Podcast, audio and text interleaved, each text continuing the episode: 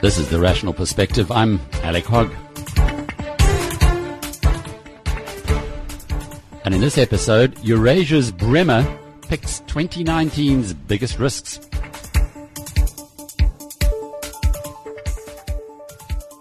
Eurasia Group's founder and chief executive Ian Bremmer tends to leave an impression. And owning his own powerful business that he started gives him the rare luxury of being paid to tell the uber truths, those things that most other pundits steer away from.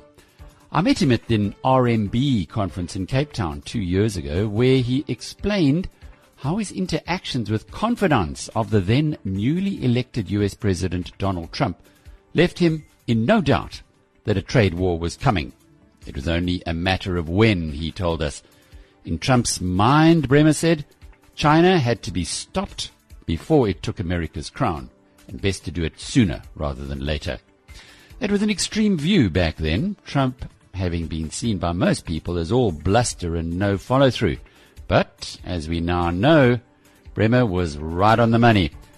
Such is his reputation that Bloomberg senior commentator Tom Keene has made it something of a tradition to kick off his own new year by interviewing Bremmer on what he sees for the year ahead. Tom did it again this week, going along to the Fifth Avenue offices of Eurasia in New York. Let's eavesdrop as Bremmer starts with an overview. If you look at uh, the major things that are happening in the world today, the geopolitical trends, both domestically within countries and internationally, all of them are trending in a negative direction. It's the first time since we started the company 21 years ago when we could say that. None of them are urgent. Whether we look at the erosion of U.S. political institutions, whether we look at challenges inside Europe as a whole and inside those individual countries, whether we look at the system of global alliances, U.S. Russia, U.S. China, uh, transatlantic, and within the Middle East, or the rise of populism and nationalism. None of these things are urgent. Right. All of them trend in a negative direction. All of them mean that we won't respond effectively to the next crisis when it comes. I love your word. I got to pronounce it right here. Escalatory. What is our movement towards escalatory crisis? Well, I guess I would say with the global economy doing well, it doesn't feel like 2019 is your challenge. But if you think about when the big recession hit in 2008, everyone responded constructively so that we'd avoid a depression. The United States, there was the Europeans, the Chinese. Strength. There was a lot of strength. 9/11. The response came from the United States. Right. The whole country came together behind Bush. Can we do that now? The coalition of the Give willing, the Russians. No, no. Whatever the next shock is, whether it's cyber or terror, or more likely the next economic downturn, right. the reaction inside our country and internationally is going to be toxic. And I think that that's what's underappreciated this year. What is our IR confidence right now? Yeah, I mean, the confidence in the economy is, I would say, reasonably strong. Mm. The IR, the international relations confidence, is low and trending worse on a daily basis. Yeah. Now, a lot of that a lot of the reason that IR confidence isn't high in the markets is because of Trump,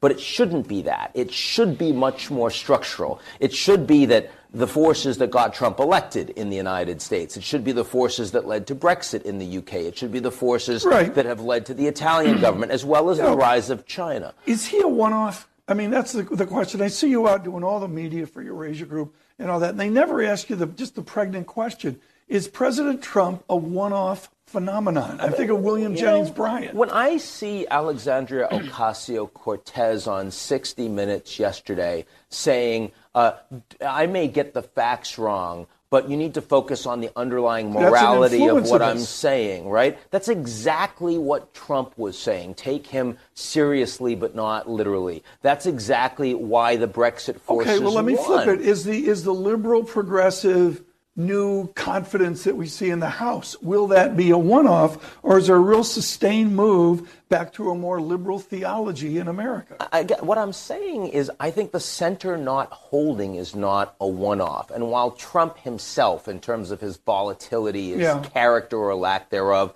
that that is indeed an extreme outcome in the U.S., the likelihood that the next president or series of leaders would come from the farther right and farther left, I think is growing. Do you have an optimism that we can do and practice democracy given this polarity? That middle ground seems to be gone. I have an optimism that American political institutions are surprisingly strong and resilient, and they can withstand whatever Trump and his administration has to offer against it.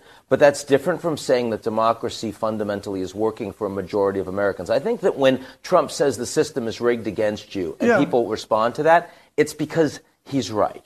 Now, Trump hasn't made the system less rigged against them, but he did identify the problem. And a lot of people out there are telling their constituents liberal democracy has been gamed to create much Well- greater inequality and to give access to power I mean- and speak power to truth. And that's not a useful thing for most voters. It- When I look at bad seeds, U.S., China, cyber gloves off, Euro populism, Mexico, Ukraine, and the rest, I want to go back to the arching theme of surveillance for last year, which is technology. And you're calling for an innovation winter. What is that? Innovation winter means that a combination of a fragmentation of the most important technology trends. So 5G, which is going to be the backbone not just of smartphones, but the Internet of Things, smart cities, is not going to be one system like 4G was. It's going to be a China-led system and a Western-led system, and they won't interact. Yeah. That's one part. And the second part is the growing techlash, the political trends against the big tech firms in the West Does because they're seen as I've been dying to ask you this question, Ian. Does technology enhance or accentuate the gilded age so many of our listeners feel we're, we're, we're living in? it makes uh, those that don't participate in the Gilded Age more aware of the fact that they're left behind. It makes it easier for them to connect with others that feel the same way. Um, it also speeds up. Yeah. Uh, the ability of those in the Gilded Age um, to build walls that effectively differentiate these people. You're a great student of domestic politics. What will the new Democratic Party look like? because they're all um, focused on 2020 after these midterm elections. You sure they're not focused Trump, on April of this year? and Trump. Well, I mean, they're, they're, they're going to be focused on impeachment proceedings as well, and I have a hard time seeing uh, Pelosi uh, ke- keeping that off of the agenda. But I do think that it helps to coalesce the Democrats when they are all kind of on message against the American president. But let's be clear 17 Republican candidates, most of them were pretty establishment and in the middle. You're going to Yeah, have I like- 20 to well 30 said. 20 to 30 Democratic candidates, and they're going to be some in the middle, some on the left, and some complete outsiders. And that does make the 2020 race from the Democratic perspective much more of a crapshoot in terms Well- of what you get. A crapshoot. Not swearing, but an American's way of saying it's like the roll of a dice or an outright gamble. The irrepressible Tom Keene is a regular visitor to the World Economic Forum in Davos. I'll doubtless see his towering frame once again in two weeks' time. Having attended the event enough times to know where the big news lurks, Keene also used his visit to Eurasia's New York offices to swap notes with the firm's head of research and strategy, Meredith Sumpter. I was a bit surprised, Frank. It's the first time I've brought it up. President Trump, the huge distraction at Davos last year, and he goes for a redux this year if he can get through TSA at the airport to fly there. I mean, President Trump again speaking to the international community. Yes, well, it's, Davos is certainly a, a critical stage for him and for his brand globally.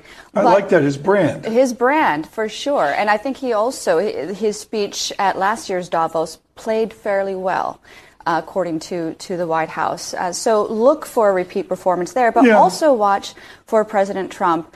Uh, to have a sideline meeting with Chinese uh, Vice President Wang Qishan at Davos. Uh, that is something that all of us will be watching for signs as to how the ongoing round Yeah. of negotiations between the U.S. and China are faring. We spent a lot of uh, time through the morning with really up top your Chinese risks as well. I want to address right now your lengthy essay on Europe populism, which is decidedly different than it was 12 months ago. What is the threat to, to democracy in Europe right now?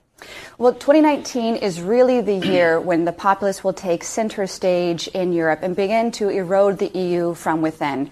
We've written for several months now about the rise of populism and populist Yeah. leaders and uh, you know, Europe's third and fourth largest market economies and other countries uh, such as Hungary and Poland.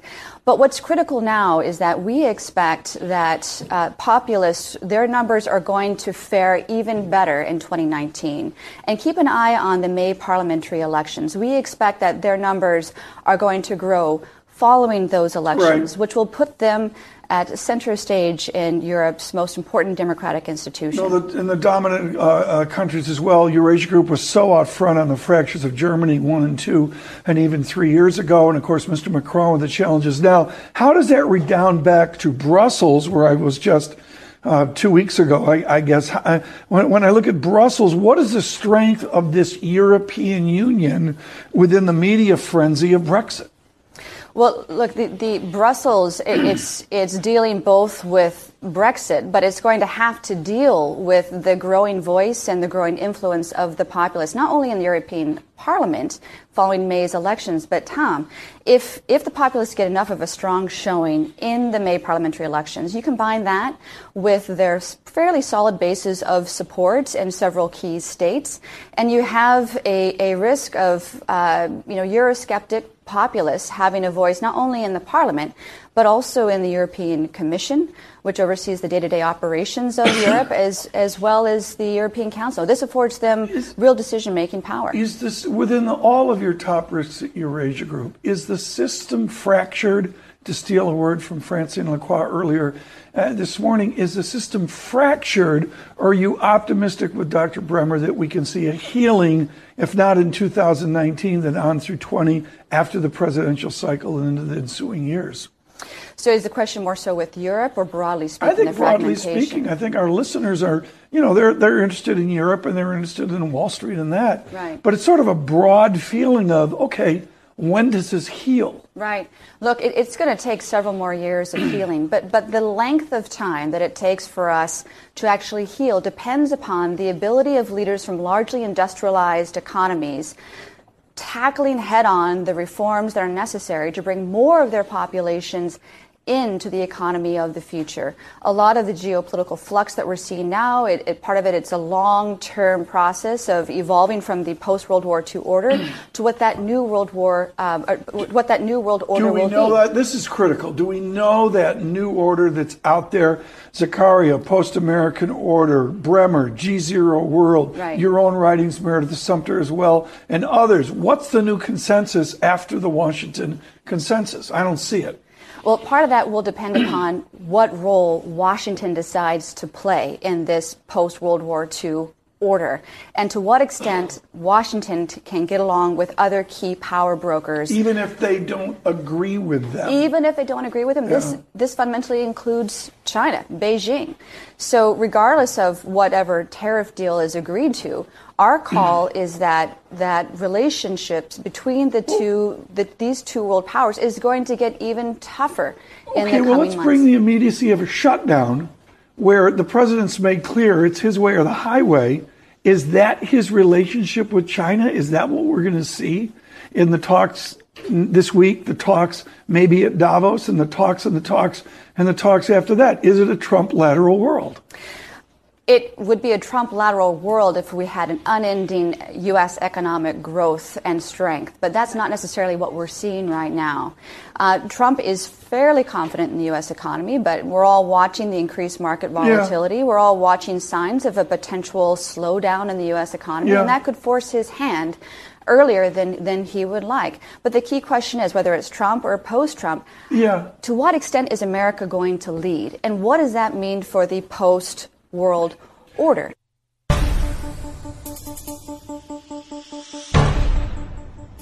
That was Meredith Sumpter, head of strategy research at the Eurasia Group, following her boss, Ian Bremmer. Brilliant minds for sure. But as we keep on learning, the only certainty about the future is that it will be full of surprises. And 2019 is certain to contain its fair share. This has been The Rational Perspective. I'm Alec Hogg. Until the next time, cheerio.